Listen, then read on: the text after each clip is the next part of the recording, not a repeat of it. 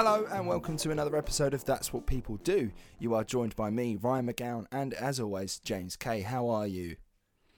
I'm very well, thank you, Ryan. I've recovered from a from an illness. How are you doing? Well, you've recovered and I've got ill. Um, you can probably hear it, dear listener. Um, I, I, I definitely sound different. I can hear myself. I sound different.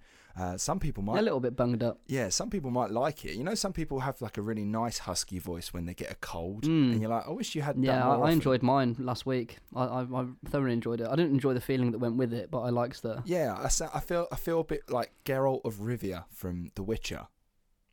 I mean, fun fact about that, if anyone likes The Witcher, the games, um, when I went to uni, my head, of course, is the voice of Geralt of Rivia. Oh, of course, yeah, I remember you mentioning that once. Yeah, he used to do the voice for us often. Really nice guy as well. Yeah. Um, okay, so obviously I'm ill. Uh, so I'm really sorry about that. Uh, so unfortunately, if I cough, I'm going to try my best to not cough in the mic. Have you got water with you? Uh, do you know what? I haven't. No, I just finished a drink, though, before we started. Oh. So I should be okay for now. Um, you need to lubricate. Yeah, maybe. Uh, but yeah, if I do cough, I do apologise. Uh, now, where are we? Uh, it's our Halloween special. It's Albert Fish Part Two. Uh, if you en- whoop, whoop. if you enjoyed Part One, um, I mean, I don't really know if that's a good thing or not. If you enjoyed it, if you enjoyed Part One, you're a freak, and you need to have a word with yourself. Yeah, I'm not sure if that was the best. Yeah, I'm not sure if you should be proud of the fact that you enjoyed it. If you found it interesting. Yeah, I think that's a fair way of putting it. If you found Part One interesting, you'll find Part Two even more so. Um, so shall we just get on with it? We last left with Albert Fish's psyche beginning to crack, with him now performing his deepest, darkest fantasies with the killing of young Francis MacDonnell in nineteen twenty-four. Now, it is pretty common for serial killers to have a cooling off period after killing, especially after their first. It's a time to recompose. You've satisfied the compulsion and now you can reflect on what you've done.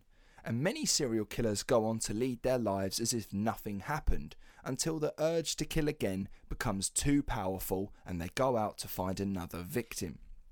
Now, I think this is evident with Albert Fish after he murdered Francis MacDonald, to some extent. Now, Fish went about his day uh, painting, uh, decorating, just doing his day job. But just because he wasn't killing doesn't mean he wasn't completely docile. See, Fish was still a masochist. He was still whipping himself with his cat-o'-nine-tails, he was still inserting needles into his body, and he was still stalking children in the streets. But Fish had developed a new hobby. Fish's new hobby was writing letters. Oh, and if you haven't already... Uh, check out our social media page where I've put up a picture of an x-ray of Albert Fish's groin, and there are twenty-nine mm. sewing needles in his groin, embedded in there, that he has shoved up himself, and they are just well and truly in there. Fish tended to write obscene letters to unsuspecting people. He very rarely got a response, but that wasn't really the point. He just got off on the idea of someone reading his twisted letters and being horrified by them, and I can only imagine that Fish was stimulated most of the time when writing his letters. Now, for context, it was the Great Depression, and many people were desperate for work. Men would be out all day in the search for a day's pay, and women would do household chores like laundry or ironing for cash. Now, in a time where social media didn't exist, the best way to advertise yourself was in the newspaper with your name, address and what you were offering. Like one woman who um, was advertising a room to let, and this was the reply that she received from Fish. Uh, James, you have the first quote, I believe. Yeah, so, so the format this week, I'm going to read some quotes that I've never seen before to get my reaction, so here we go. Quotation marks. Dear Madam, I am a widower with three boys, thirteen, fifteen and nineteen. I wish to board out until the youngest are through school. I prefer a widow who has a girl old enough to aid her. Henry and John have caused me a lot of trouble by not going to school. Their principal, Miss Bruce, said to me if they were her boys, she would spank both of them soundly three times a day for a month and give John a dose of the cat-o'-nine-tails at bedtime. I have no time to do this and think whipping children is a woman's job. I want a good, motherly woman who can and will assume full charge of the three boys. Make them obey you, and when they don't, take down their pants and spank them good. Don't hesitate to strip them to their skin and use the cat o' nine tails on them. So if you are interested, tell me how to reach your place by car. Yeah, um, so like I say, he uh, would just see an advert and he'll go, oh, oh, I'll respond to this. And he'll try to write uh, qu- uh, write um, responses that he hoped would uh, terrify or freak out the recipient of the letter. And in this, of course, it's I mean, really wanting to, like, whip those boys. He's literally sending someone a message being like, strip your children down and spank them. Yeah. Now, um, as we go on to read more of these letters, um, I have uh, a very... I've got a theory that um, these children in these letters that he's writing and referring to are just versions of himself that he wants. So when he's saying he's got these three boys, they're very naughty, and he wants them to be whipped and spanked, I just think that's another word for himself. I mean, he does seem to like to inflict pain, doesn't he, Up- upon himself? Yeah, exactly. He loves the pain, so I think he's just writing about himself, and he's just using the other words, uh, like, you know, giving the boys names and saying it's kids, just make it seem like it's not him. Uh, now, another letter was sent to uh, Grace Shaw, a housewife who was offering to care for elderly and or people with disabilities in her home. Now, a couple days later, she received a letter from Robert E. Hayden. Now, Robert E. Hayden, he's a movie producer from Hollywood, and this what? is a fa- yeah, this is a favourite of Albert Fish's pseudonyms. So yeah, it's Albert Fish. He's just obviously pretending to be someone else. Uh, yeah. You've got the next quote. I do, yes. So here we go. Buckle in. When five, Bobby fell down the cellar stairs, sustained a brain concussion. He's never been really normal since. Though going on two, good-looking, well-built, fully developed, he has the ment- mentality of the age when he fell. He is harmless and just as easy to spank or switch as a child of five. I am now trying out European treatment in such cases. Professor Cairo of v- Vienna, Austria, recommends it. He says that when he gets a spell, he must be whipped. They are having great success with it over there in such cases. So you see, as his own father, I would sooner have him whipped than have, the, have him lose his reason entirely. Should you take him in charge, on the first occasion he shows temper, spank him the same as you would a small boy, and don't hesitate to use the cat o' nine tails on his bare behind. So this is about a grown man who's, like, uh, mentally challenged. Yeah, so he's saying he's got a son who is uh, he's basically an adult, but he's obviously got the mentality, uh, uh, mental age of a child, and he's like, listen, I'm a Hollywood producer, I ain't got time to be looking after him, can you care for him, but make sure you spank him good. He's got a he's got a obsession with spanking. Yeah, oh yeah, well he loves it. He loves it. It's like that child mentality of being like, you know, he just. I think he's like a kid, isn't he? Now, interestingly, Albert actually gets a reply from Missus Shaw. Now, can you guess what that reply might be like? Fuck off, you weirdo. uh, no, uh, weirdly, she actually agrees to this offer that he sends her. Not only was she open to looking after fake son Bobby, but in the way as was described. Now, Fish couldn't believe his luck. She's not just agreeing. She mentions how she has a daughter who uh, would help her deal with uh, whipping young Bobby. Now, of course, Albert wasn't actually looking for a room or for someone to look after a son of his. This was just a game for him to get off. But finally, though, someone was playing, and he escalated. So firstly, he asked Grace Shaw if she was a widow, and if so, would she be interested in another marriage? When she replied uh, that she was uh, was already married and that she would not interfere, and that, that her husband wouldn't interfere with the job, uh, Fish then replied, uh, you've got the next letter, James. My dear Missus Shaw, just got your very nice letter. I'm pleased to know that you are not ashamed to strip Bobby naked and bathe him. I'm also glad you spoke to your daughter, and she's willing to aid you in taking care of him. There is no good reason either of you should be ashamed. You say that when she gives her okay and is willing to do her part, I shall be very glad to compensate her for spanking him. I feel that in part I am to blame for the condition Bobby is in. My conscience says that for being careless I should be well whipped in the same manner, and place both of you will whip Bobby. Someday I hope you will accommodate me. There is a place on forty-second Street, Fleischmann's Baths, where naked men are rubbed all over by women. I could go there and be well whipped, but I prefer some privacy. Let your daughter read this letter. He's trying to, like, work his way into a situation where he's getting these women to just abuse him. Yeah, yeah, yeah. Obviously, he just wants to be... He wants to be Bobby in this scenario, and the more that this woman replies to him, he's like... that he's getting off on that. It's like, you know...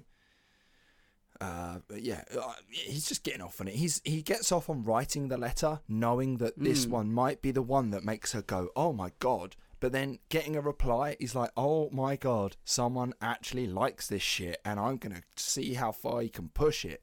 Um, now, again, Missus Shaw responded to this letter in a positive fashion. She agrees to what he is asking her. In fact, the whole showing, when he's like, show this letter to your daughter, let your daughter read this letter, like, it's like this dude's evidently getting off on it, and the woman's like, okay, yeah, sure, whatever. Um now Fish and Shaw corresponded with each other for over a month, Uh, one of which contained a detailed diagram of how Bobby should be positioned in order to be whipped. Do you have this My one? My God. Oh, yeah, here we are. So, how Bobby should be whipped. Belly down, spread eagle, ankles and wrists secured to the corner bedposts, bare buttocks ready. Like, don't That's get me wrong. That's just some weird B D S M shit. Exactly, right? Austrian doctor is not telling you to whip your child belly down, spread eagle, ankles and wrists secured to the corner bedposts, bare buttocks ready. He's not suggesting that. If he is suggesting it at all, it's just like, you know, listen, get the boy over, spank his bum, tell him, and that'll be like a shock to him. And it's like, how mm. is this woman reading this and going, oh yeah, fair enough, that makes sense, yeah, I've got to tie him down to a bedpost and fucking strip him naked and whip his ass. It's not ideal. I just want to interject really quickly. I'm really sorry if anyone can hear bangs in the background. Some dickhead next door has decided to set fireworks off. Um, What's the date today? The twenty-ninth of October. It's not even for Bonfire Nights next week. Or someone clearly never forgot the fifth of November. Yeah, they're ready. Anyway, uh, if you can hear fireworks, I do apologise.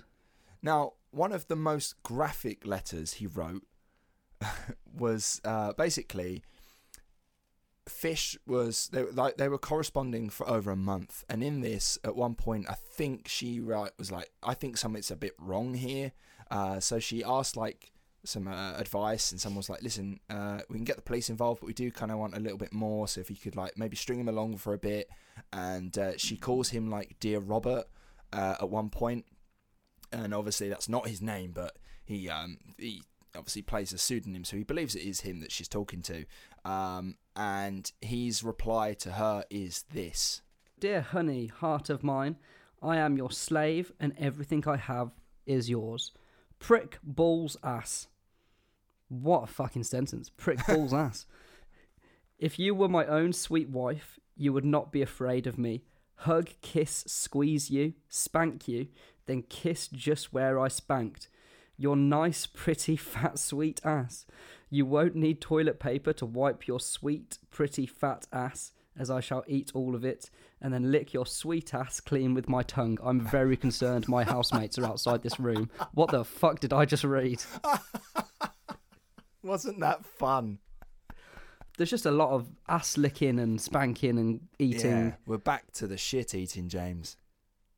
He he wants someone to, to shit, and then he will just lick the yeah, excrement from, from their arsehole. Yeah, he'll eat it straight from the from the butt. That's like a mobile bidet. Yeah. B-day, yeah. Is that you say it? Yeah, B-day. Fucked. Yeah.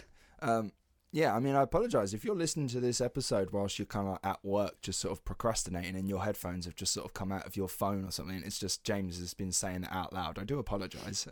Yeah, not safe for work. No. Now, as much fun as Albert had with his letter writing, it wasn't as satisfying as his self-flagellation or stalking children. One perfect way was to be whipped by children, and I'll let that hang in the air for a second. Now, in nineteen... Whip. Yeah, whipped by children, obviously. He likes children, he likes okay. getting whipped. If he can get both of those, oy, we're on to a winner. Now, in nineteen thirty, Fish was in Ohio meeting Missus Mar- Myrta Nichols, a woman introduced to Fish through a marriage agency. Now, she was looking for a husband to support herself and her seven children, and the first night with the family was rather uneventful, but on the second night, Albert was keen to introduce the kids to a game called Buck Buck, How Many Hands Up? Now, the game right. is the game is very simple, and it requires a costume. Albert came into the living room wearing only a small pair of brown pants and would get down on his hands and knees. The children would then sit on his naked back and they would hold up an amount of fingers. Albert was to guess how many fingers were being held up. If he got it wrong, he was beaten by the children with a large wooden stick that he brought with him that he used to mix his paints on his day job. And unsurprisingly, Albert was very bad at this game. In fact, on many occasions, when they go, Buck, Buck, how many hands up? He would say there were more fingers being held up than there actually are on both hands. He would say, oh, you have twenty fingers up. And they'd go, no, silly, I only have ten fingers. And he'd go, oh, well, you'll have to beat me then. That's the rules. And then he's being beaten by young children. He's found a loophole. He has found a loophole, yeah. He's worked out how to get people to do it and make it seem fun. Yeah, exactly. That's what I mean. He's got, and that's that's how much of a predator this guy is. This guy can make like kids think they're playing a game, but he is abusing them. Oh, now oh. Another game that he invented was called, quote, Sack of Potatoes Over. Now again, this involved Albert's costume of brown pants. And bear in mind, this man is late fifties, so imagine just some old skinny dude, wrinkly man, just in brown pants. That's it. That's hideous. I mean, I'm, I disagree with brown pants anyway. Obviously, in America, pants mean something different to you. That's trousers, but here it's like underwear. Yeah, he's just wearing like brown and underwear. I've, I've never, I've never, I don't know. I don't ask men about what they wear, but I've never known anyone to wear brown underwear. No. Now, again, just looks like you shit yourself. Yeah. Albert, th- th- this game was even simpler, right? Sack of Potatoes Over is a very simple game. Um, now, Albert would put the kids on his shoulders. You know, like when you see like uh, dads uh, putting their kids sat on their shoulders, you know, like that. Uh-huh. Albert, considering how old he was, was quite strong and dexterous. He would have the kids sitting up on his shoulders, and the game was for them to slide down his back while scratching his back with their nails as hard as they could. That was it. That was the game. But to them, that would be so much fun. Yeah. And for him... But he's getting off on it. He's got a... Like, one hundred percent he's got a boner whilst he's doing this. Like, yeah. Oh, this is wrong. Yeah. Now, um, one game that the kids didn't want to play was the needles game. Now, remember, Albert loves needles. I mean, is he going to do to them what he did to himself? Now, the aim of this game... was to see how far you could push a needle under your fingernail. Whoa, why, man? That's like a prisoner of war torture tactic. Yeah. Now, unsurprisingly... It makes no sense. Unsurprisingly, the kids didn't like this game. Um. Yeah, no shit. Like, what the fuck? Who would? Um, but Albert was like, well, I'll play on my own then. And so he did. And he kept putting needles under every single fingernail as far as it would go. And by the end of the game, his hands were covered in blood because he had needles under every single fingernail. Before this episode started, we, we made a pact to swear less, but um, that's gone out the window already. This is fucked. It's so fucked. It is, isn't it? Like, it's so messed up. But, like, remember, in the first episode, I explained how Albert tried to put needles in his balls, like he tried to prick his testicles, and he said that was too painful.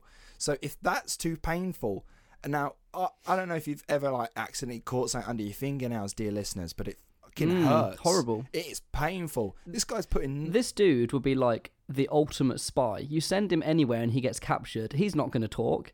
They could torture him forever, and he will just get off on it. He'll have a great time. I'm thinking of the scene in Casino Royale when Le Chiffre is uh, whipping James Bond's testicles in that chair. Mm. I'm thinking of that. He'd fucking love it. He'd love it. Now, Albert also had a rather bizarre ritual. Every night at this family's house, after the games, Albert would go into the toilet, stuff loo roll between his butt cheeks and then light them on fire. And he did this every night. What? Well, I bet his like arse is the least hairy thing ever. Listen, right, this guy... That can't be good for you. This guy's a predator. And and this is, like, the, probably the darkest dude, one of the darkest dudes we've ever spoke about. But, like, this is the one I just can't help but find funny. This guy's shoving toilet roll, barbies between his cheeks and just setting them on fire because he just likes that. That, I mean, fucked. But I swear it's like a drunken thing you do with, like... It's like a drinking game, isn't it? Where each of your friends, you don't shove it up your ass, but you shove it down like the back of your trousers or something. Oh, yeah, yeah, yeah. And then you light it on fire when you're drinking, and you have to down your drink before it gets to your ass. Like, yeah, yeah. Now, but, but he wouldn't drink. He just let it happen. Yeah, exactly, exactly. Um, now, uh, later on in his trial, the family of these, uh, the, the family that he's hanging around with, uh, they're like, oh, yeah, every night we sort of go into the bathroom after him, and there's just like, you know, burn marks on the floor, and it's like obviously where he's had the tissue, it's falling out his arse on the floor, and there's just a fire on the floor, and they're like, oh, did you not think that was a bit weird? And like, well, yeah, a little bit, but um, Albert spent ten days with this family, and then he married the mother. So after what? after ten days of witnessing this woman, uh, witnessing this man be whipped and beaten by her children whilst wearing brown pants, having them scratch down his back and then shoving paper up his arse and then setting it on fire, this woman just, like, accepted his marriage proposal. She was definitely desperate. Well, this, maybe she thought he was really good with the kids. Well, this is the thing. Yeah, he must have thought, oh, he's just good with kids. And maybe didn't think anything else of it and was like, all right, sure, yeah, that bit's a bit weird. But, okay, he's good with the kids and I need someone to look after the kids. Now, again, we do have to remember this is Great Depression era, where people are mm. desperate, and if there's a, like, this is sound a bit misogynistic, but for the time I think it makes more sense, but if there's a if there's a wealthier man gonna come round and not only look after me but my seven children that are not his, then I'm taking it. Yeah, for sure, absolutely. Yeah. Um now, Albert would actually go on to have three marriages, uh, all without divorcing the last one, so he's a bigamist at that. Uh, he generally moved mm. on when the lady in question kind of didn't show the same levels of sadism than Fish. So if we can go back to those letters that he was writing to Missus Shaw, when he proposed marriage mm-hmm. to her and was like, are you married? Because obviously when she replied in a similar tone to what he was going for, he was like, oh my God, I need to marry this woman. Um, but that's kind of what he looks for in his women. He's like, listen, are you kind of cool with a bit of, you know, bit of slapping, bit of, bit of whipping, bit of, you know, spanking? And if they are, he's like, okay, I can play with this. I can work with this. But if they're kind of not interested, um, he moves on real quick. I mean, I'm sure some people listening to this are like a little bit of slap and tickle. Like, it's just, just how it goes. Yeah. But I, I think that there is a line. Oh, one hundred percent there is a line. Yeah. Now, um, back in New York, it's May nineteen twenty-eight.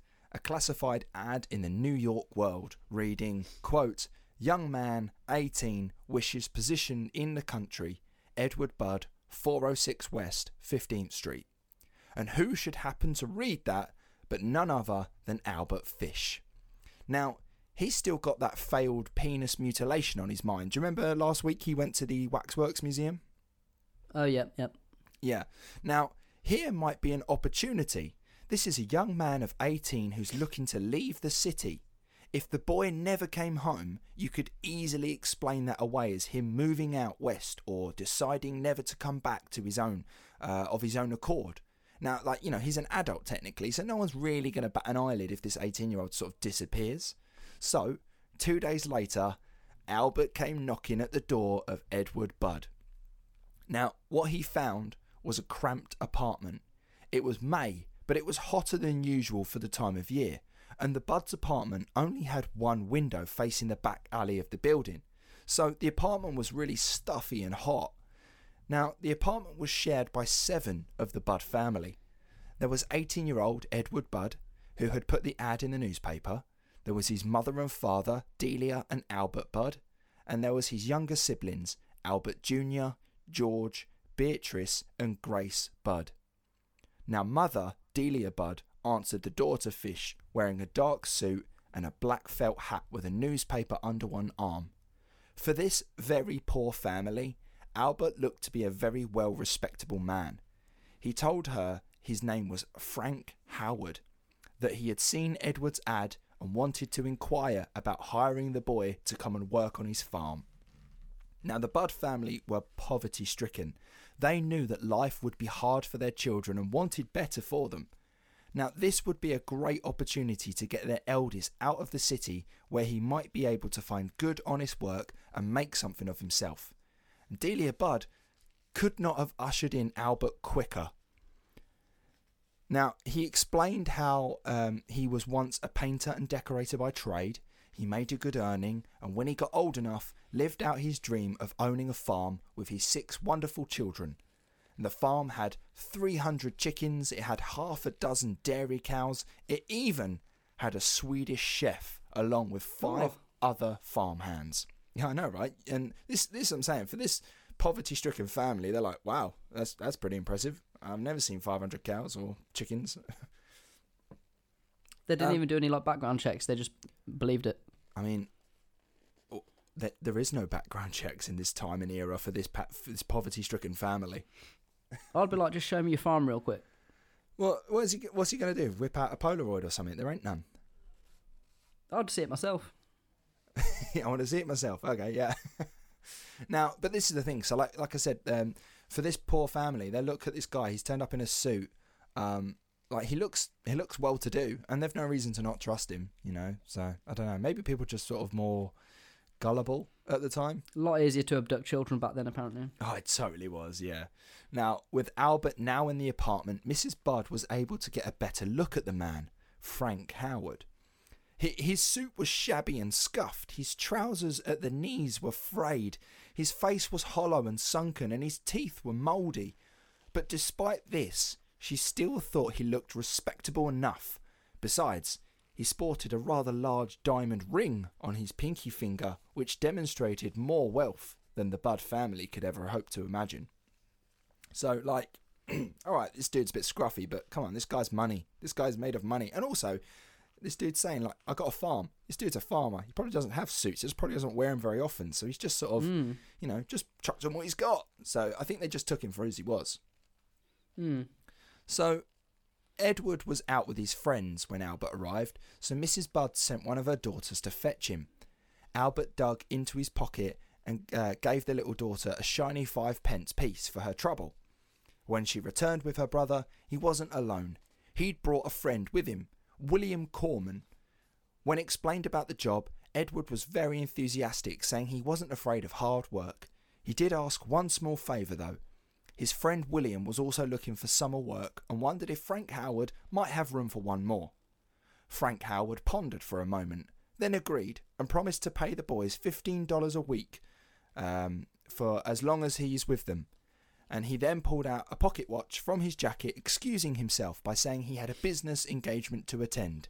He would be back on Saturday to pick up the boys, and promptly left. Now, when Saturday arrived, the boys waiting in their apartment were disappointed when a knock at the door turned out to be a delivery boy with a note from Frank Howard, saying he won't be able to make it today. He'll be back the next morning for the boys. Now... This bit's, uh, if I could just pause for a second, this bit's kind of interesting. Um, he obviously, he's only really interested in getting Edward Budd, the eighteen-year-old. And then when he brings his friend, he's like, ah, shit, um, these are two eighteen-year-old strapping boys. I'm not entirely yeah. sure that I can cope with both of them. Um, because obviously he's looking to kill now. Um... Um, and um, he's not entirely sure that he's able to do both of them. So this kind of week away from them is him trying to decide whether it's worth him doing. Uh, and I think on the Saturday that he was still kind of making up his mind. And I think he was like, do you know what? Yeah, I'm going to do it. I'm going to do it. mm. So sure enough, on the Sunday, Albert was on his way, but he had a few stops to make. He picked up some fresh strawberries from a stand. He also filled a pail with pot cheese before heading to the Budd home. Albert was greeted by the Budds in their Sunday best. Albert handed over the fresh strawberries and pot cheese, claiming that you wouldn't find tastier products from his farm.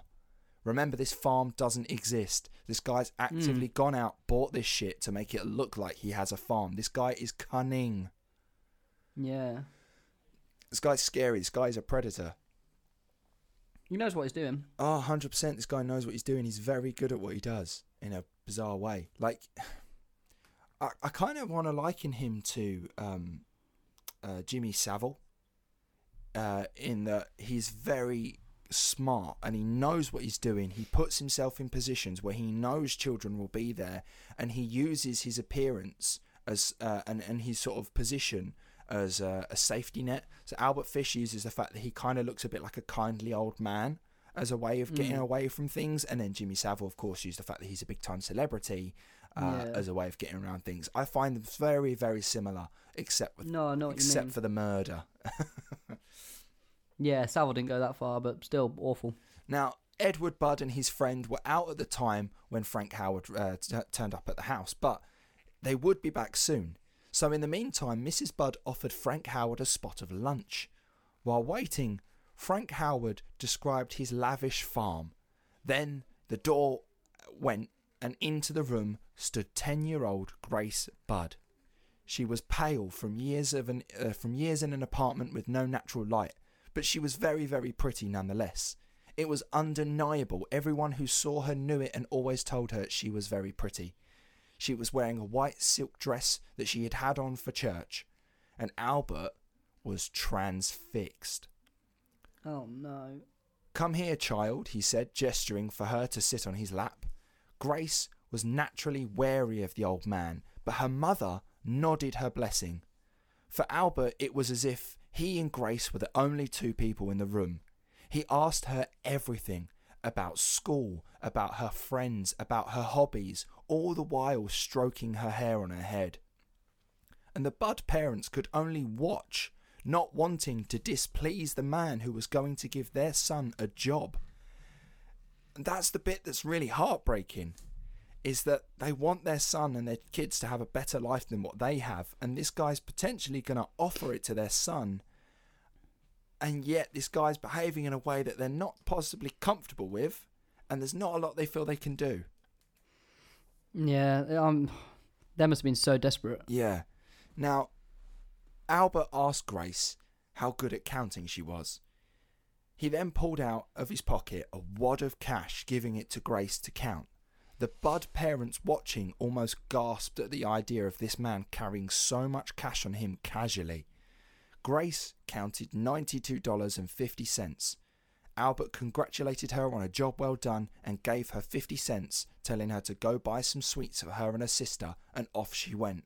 I think that was a power play. Uh, I think like the whole maybe stroking the, the, the girl's hair might think, okay, maybe I'm pushing it a bit too far, so I'm going to show them now that I've got a lot of money, and they're going to like that. Mm. Like, I am going to take yeah, their son. Sure. I've got money to pay for it.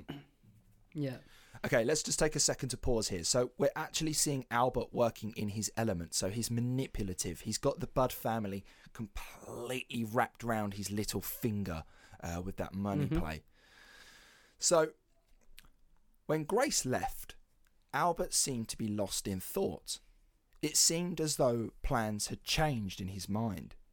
When Edward and William came back to the apartment, Frank Howard had some more disappointing news. He would not be taking the boys back with him today. Unfortunately, his sister's daughter was having a birthday party for which he was obliged to attend. Instead, he promised the boys he would come back later in the day for them, and handed them some cash and told them to go to the pictures as a treat on him. And just as Frank Howard was leaving the apartment, oh, he had a great idea. Wouldn't young Grace like to come along with me to my niece's birthday party? There would be lots of children there, there would be lots of games, uh, and I would take good care of them, and I'd make sure that she was back by nine p.m. at the latest, and then I'll take the boys back with me to my farm and their new job in the country. Oh, what would you say to that? Oh, dear. Um, I mean, I would say no, go fuck yourself, you creepy old man, but I guess from a point of desperation, they were like, yeah, okay, because they don't want to displease him. Yeah. Yeah, exactly. So the parents were naturally a bit sceptical about this offer, but they didn't want to offend the new employer of their son by employ- by implying that he couldn't look after a child. So Grace's father allowed her to go. Missus Budd stood at the doorway and waved her daughter goodbye as she walked off into the street with Albert Fish. It would be the last time she saw her daughter. Oh, man. Okay. Warning. Some may find the next part distressing. Oh, yeah, because the rest of it's been fine. Yeah. Uh, yeah, if you've struggled with it up till now, possibly switch off. It's only going to get worse. Now that warning is in place, Albert, with ten-year-old Grace Budd holding his hand, hopped onto the train. She sat on the window side, and next to her, Albert sat a canvas-wrapped parcel. Inside that parcel was a butcher's knife, a meat cleaver, and a handsaw. Now, people on the train looked over at the old man sitting with the little girl, but all they saw was a kindly old man sitting with his granddaughter. One, mm. one of the worst parts of this story for me is when they disembarked from the train, Albert seemed so distracted that when they got off, little Grace tugged at his sleeve and told him that he'd forgotten his canvas parcel and left it on the train. Oh, man. Now... Oh, for fuck's sake. Right, I know, I know. Albert led her to an old house known by locals as Wisteria Cottage. He told Grace to stay in the front garden and pick wild flowers. He would call her up soon. He entered the house, went upstairs to the corner bedroom.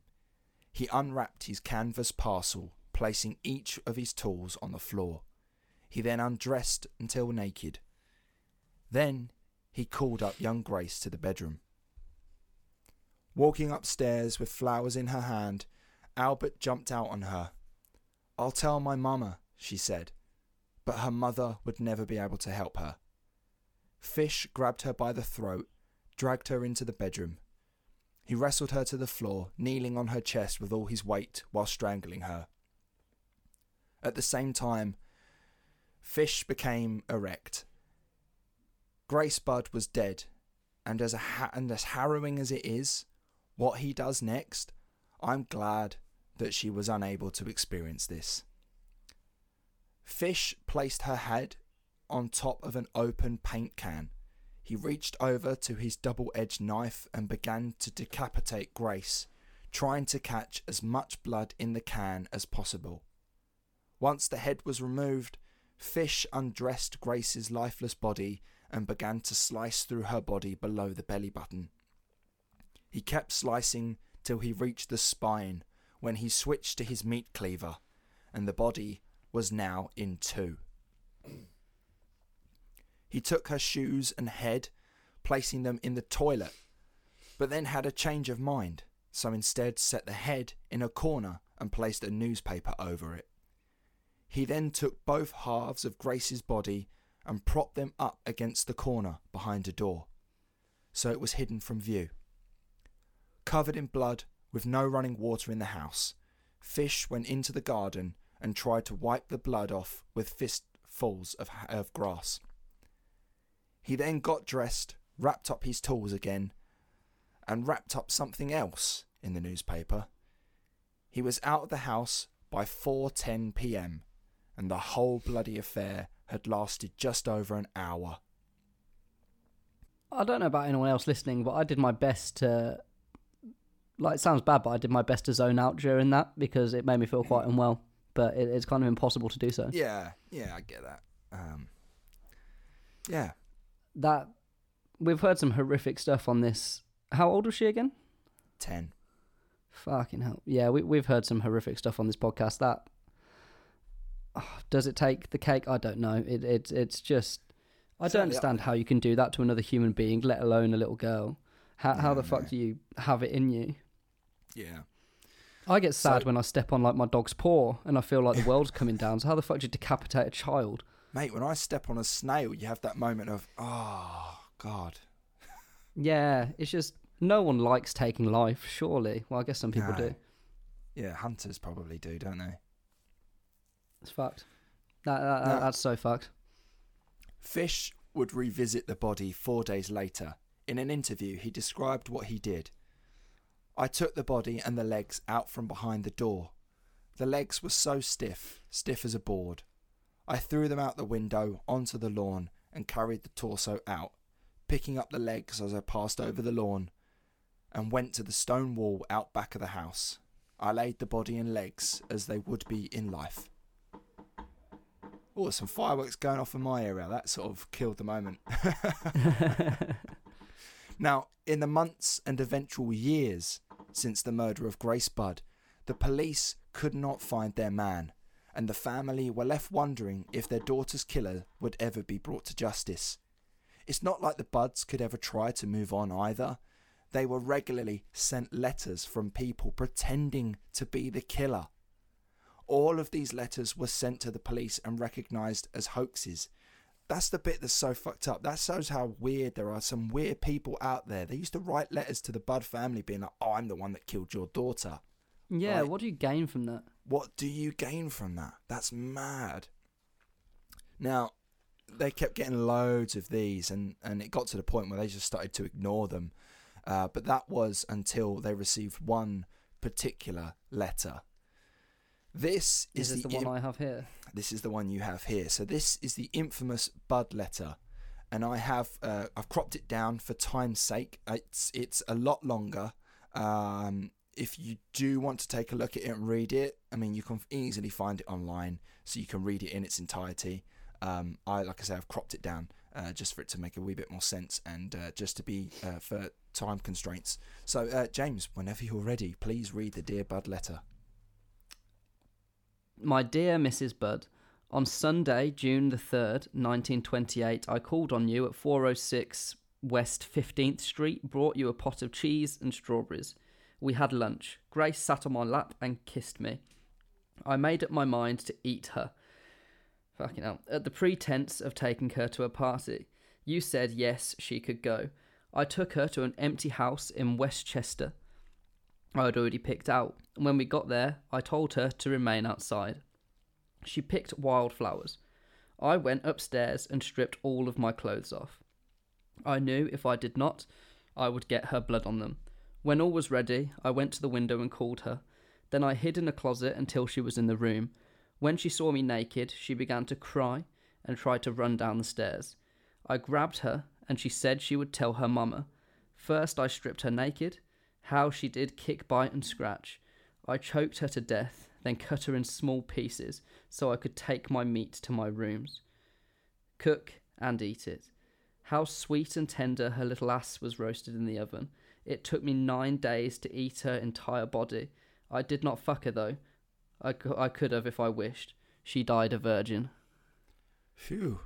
Okay. Let's, uh... like we did before, let's take a second because that was heavy. So like, remember about the rainbows and the, the fresh smelling grass, like, you know, whatever you need, take the time to dissect that. Um, how was that, James? I, did, did he eat her? Is this something he did or is he just saying he did? So this is the thing. I'll, I'll get onto it, right? Um, Thankfully, Missus Budd was illiterate, so she couldn't actually read the letter. That's a blessing. Yeah, but her brother Edward, whose ad brought the monster to the door, he was the one that read it. Now, mm. something that is interesting is, as you've sort of uh, noticed already, is how different the letter is to what is agreed to be the correct timeline of events. He details in this letter how he ate her body, but we know that's not quite true. Did he eat her? We don't know. Um, it's thought that maybe he took some meat away with her, possibly. Um, but when her body was found years later, all that was left was skeletal remains. So it's uh, very unclear as to maybe what was taken. Uh, maybe he cut off slices and tried to eat it. Uh, he does later admit to a psychiatrist that he tried to drink her blood from the bucket, but we also know that he threw it out the window. So maybe he tried it and he didn't like it. I think, personally, that this letter was his own way of um, reliving the moment, but but moreover, making it worse for himself so that he could get off on it. Is that, if that makes sense? No, I understand. It. I mean, that that's just that's just heavy, isn't it? There's, it's, we've we've had this in the past, in past episodes, where it's all like, it's horrible, the act of doing this to someone's child, And mm. then I think it was a serial killer in Japan that did it, wasn't it? And then, but it's just another level to then write to the parents gloating about what you've done. Yeah. Yeah, it was uh, Tsutomu Miyazaki, I think. Mm, yeah. Um, yeah. The one with the weird hands. The one with the weird hands. That dude was, ugh. Um, yeah, I think this guy takes the takes the cake. Yeah. Oh, eater or not, it, it's fucked. yeah, yeah. Now, the murder of Grace Budd made national headlines. A huge police effort was made, uh, but as time went on, the leads dried up, and only one man really sort of kept the flame alive.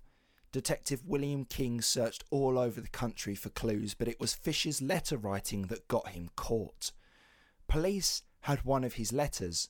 On the back of the envelope was stamped N Y P C B A, which stood for New York Private Chauffeurs Benevolent Association. Now, police had managed to figure out that a guy had brought a bunch of these envelopes to his home. When they questioned him to be a suspect, they later discovered that he'd actually already moved out of the apartment these letters had been sent from before. Um, so... They were like, okay, so whoever sent these letters has moved in since you moved out. And when they spoke to the landlady of the apartment uh, and a description of Frank Howard was made, um, the woman was like, oh, that, that's Albert Fish. That's Albert. He, he lived here. And then the police had their man from that moment. Now, I won't cover the trial um, because it is very long and intensive. Uh, but it is truly a fascinating case that I would recommend people read up on. Um, I will discuss the main crux of the case, that is. Um, the prosecution wanted the death penalty, which was the electric chair at the time. The defence were calling for a plea of insanity, which would have avoided the death penalty and meant that he would spend the rest of his life in a mental institution. So, um, question time. Uh, what would you go for, James? Would you go guilty and the death penalty, or would you go for he is insane and put him in an asylum for the rest of his life? Oh, well, this is a doozy, because do I agree with capital punishment? I don't know. But also, do I want the guy dead? Probably. Yeah, it's difficult, isn't it?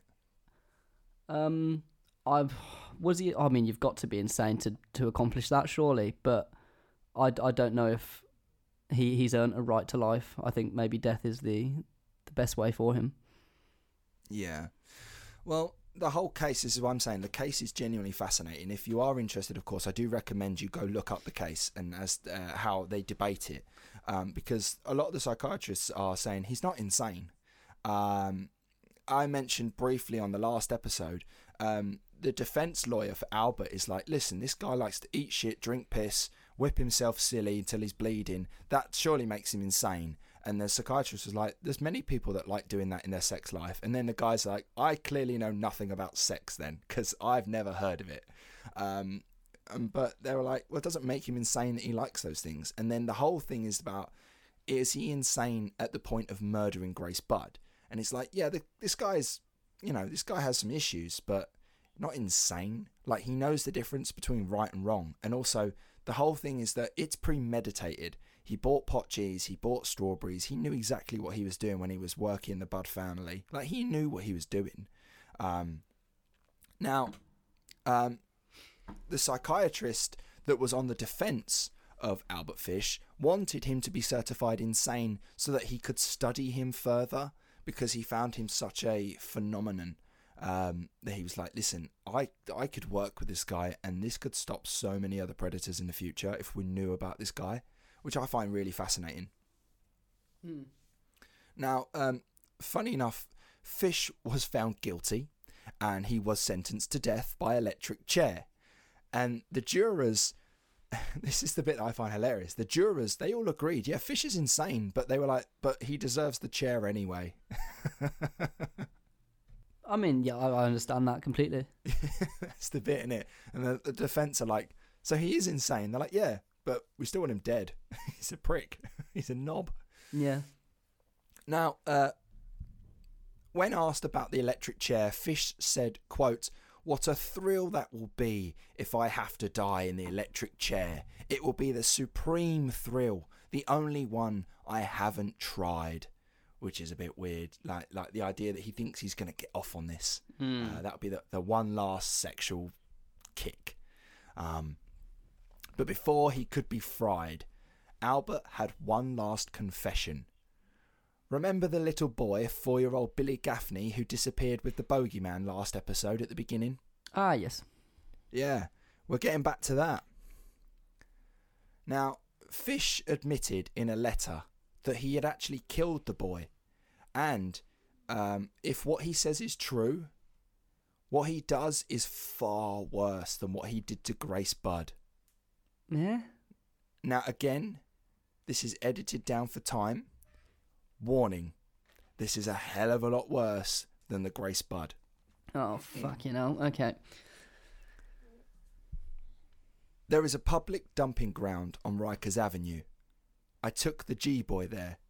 I stripped him naked and tied his hands and feet and gagged him with a piece of dirty rag I picked out of the dump. Then I walked back and took a trolley to fifty-ninth Street at two a.m. and walked from there home. Next day, about two p.m, I took Tool, a good heavy cat of nine tails, homemade, short handle, cut one of my belts in half, slit these halves in six strips about eight inches long. I whipped his bare behind till the blood ran from his legs. I cut off his ear, nose slits with, uh, I cut off his ears, nose, slit his mouth from ear to ear. Gouged out his eyes. He was dead then.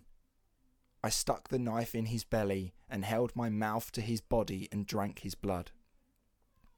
I picked up four old potato sacks and gathered a pile of stones. Then I cut him up. I had a grip with me. I put his nose, ears, and a few slices of his belly in the grip. Then I cut him through his legs, about two inches below his behind. I put this in my grip. I cut off his head, feet, arms, hands, and the legs below the knee.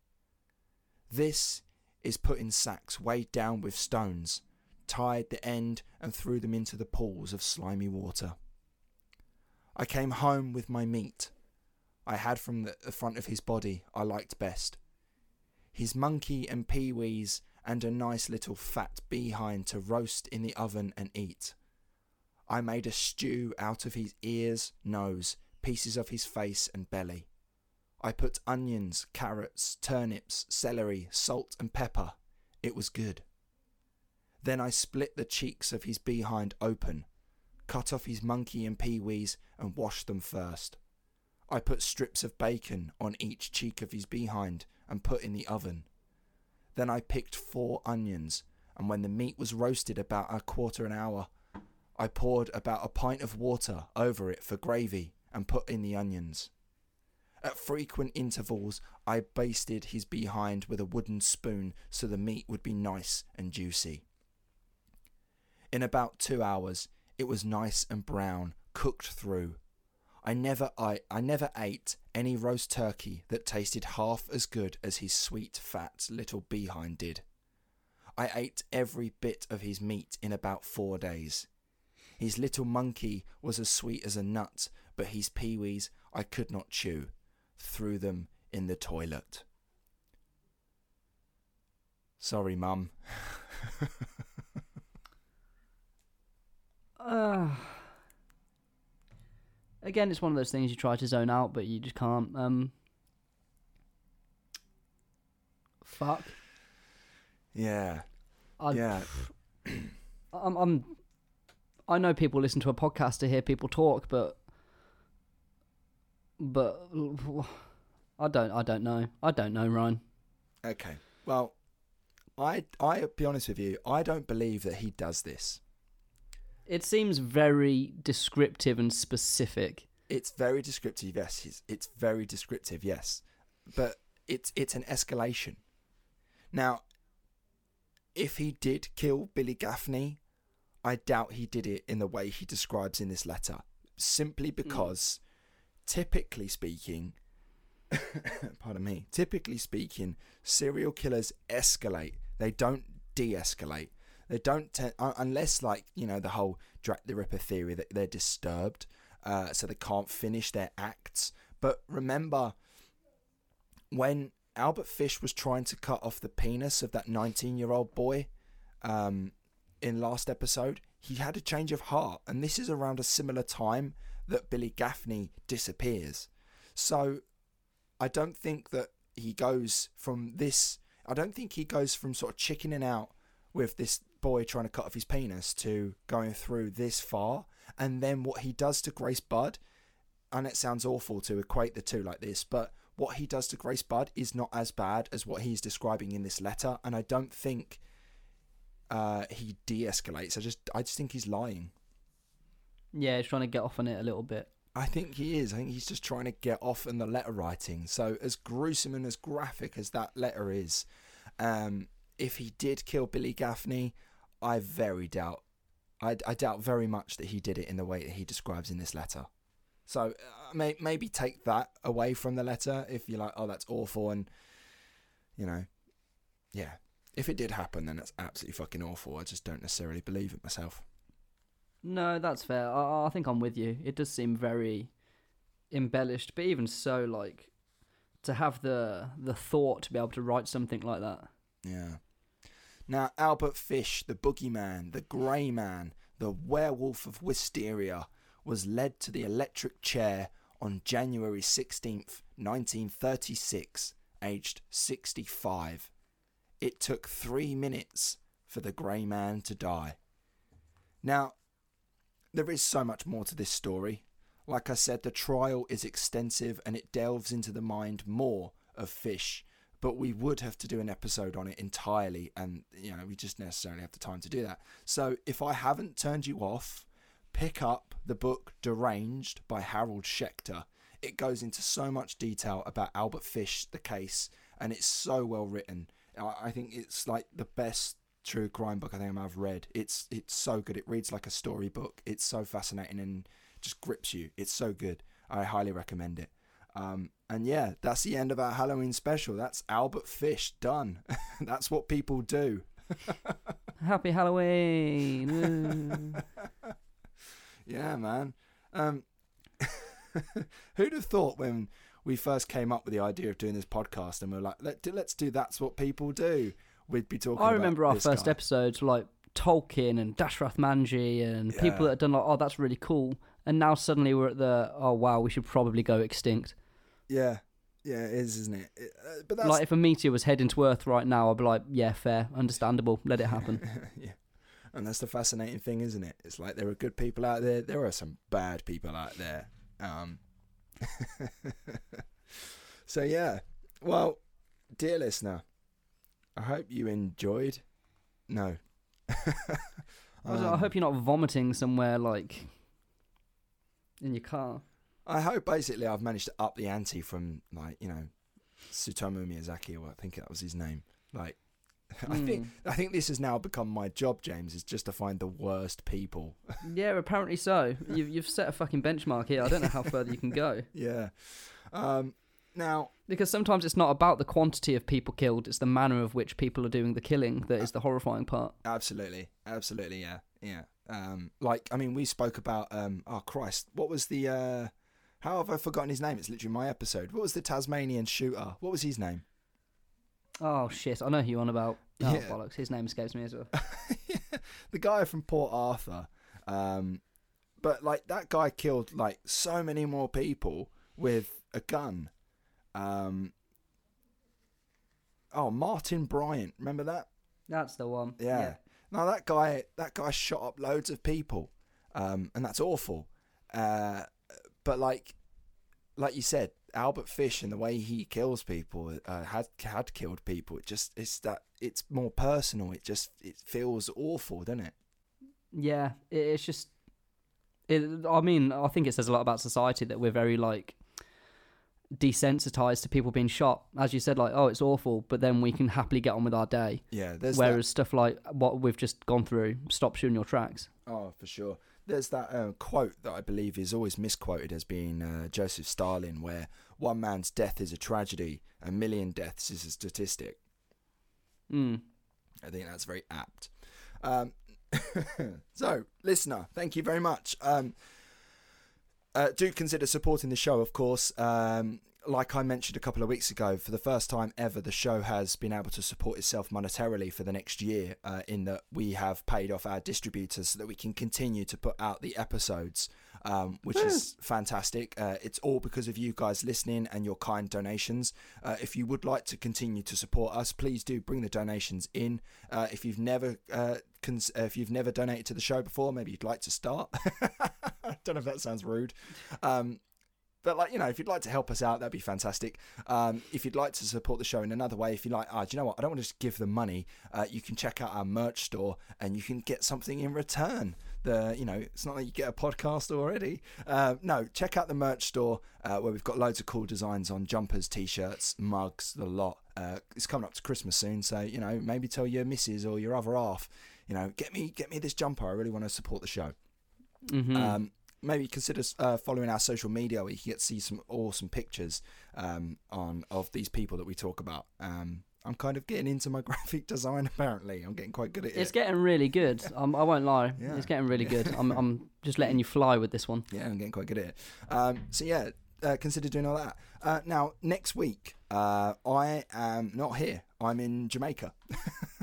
As you do. Um, Why not? And all I want to do, James, I want to just post, like, a meme on my social media of uh, Michael Scott going to Sandals, Jamaica, because that...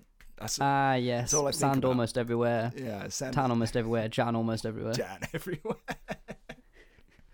um. So yeah, I think I think I, I think I might try and recreate that. Um. That the picture. That picture, yeah. Please do. Might, that would yeah. that would be a wonderful. I might try and do that. Um. So yeah, obviously I'm away in Jamaica next week. Um. I'm gonna go out on a limb and ask James whether he actually has someone to talk about next week. Anyway. Guy Fawkes. Oh, of course. Oh my God. You... I'm fucking prepared.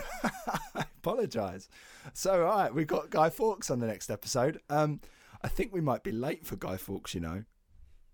Don't worry. You can enjoy your fireworks, and then we'll get Guy Fawkes out afterwards. Yeah, all right. Uh, so, next episode's going to be on Guy Fawkes. Uh, give me a week off, please, because I need to get better, uh, and I need to have a holiday because I've not had one in a very long you time. Go to Jamaica. I'm going to go to Jamaica. Uh, so, yeah, uh, join us on the next show when we talk about uh, Guy Fawkes. I can't wait for that one. Um, I beg your pardon. Oh, there's a lot of anti-Catholic and anti-Protestant stuff. Oh, fuck yeah. We've got a lot of scripts to recreate. Yeah. Yeah, all of them are bullshit. None of them are factually correct. No, so no. If I can just a little aside, if anyone's interested, if you're still listening at this point on, right? James and I, obviously, you know, worked at the London Dungeon. Do you know what? I don't care if they know this now. They can sue us if they want. Good luck. Oh, I'll never work for that company um, again. So yeah, uh, it's fine. So I was performing in the Guy Fawkes show. Uh, you play a guy called Master Bates who didn't exist, who did not capture Guy Fawkes, so I don't know why it's in there. And you tell the story about how you caught him. Now, I it was coming up to November fifth. I had an entire school group come in just to watch my show because they were learning about Guy Fawkes. They came in and they watched me tell them a show, uh, tell them stories that's not true. And they've gone back to school and they're like probably done some homework saying how it was Mister Master Bates, which is a pun. Yes, you heard that right. It's a pun on masturbates, how Mister Master Bates caught Guy Fawkes, and they all got it wrong. It's just not. It's just not true. It's just there's no one called Master Bates. It just didn't happen. Yeah, yeah, it doesn't happen. So yeah, that's a little fun aside. Uh, so yeah, join us next week. We're talking about Guy Fawkes. Um, thank you very much for listening. Uh, get better soon, everyone. Like I hope you've stopped dry heaving by now. Um, and uh, yeah, we'll see you on the oh, yeah. see you on the next one. Enjoy yourselves.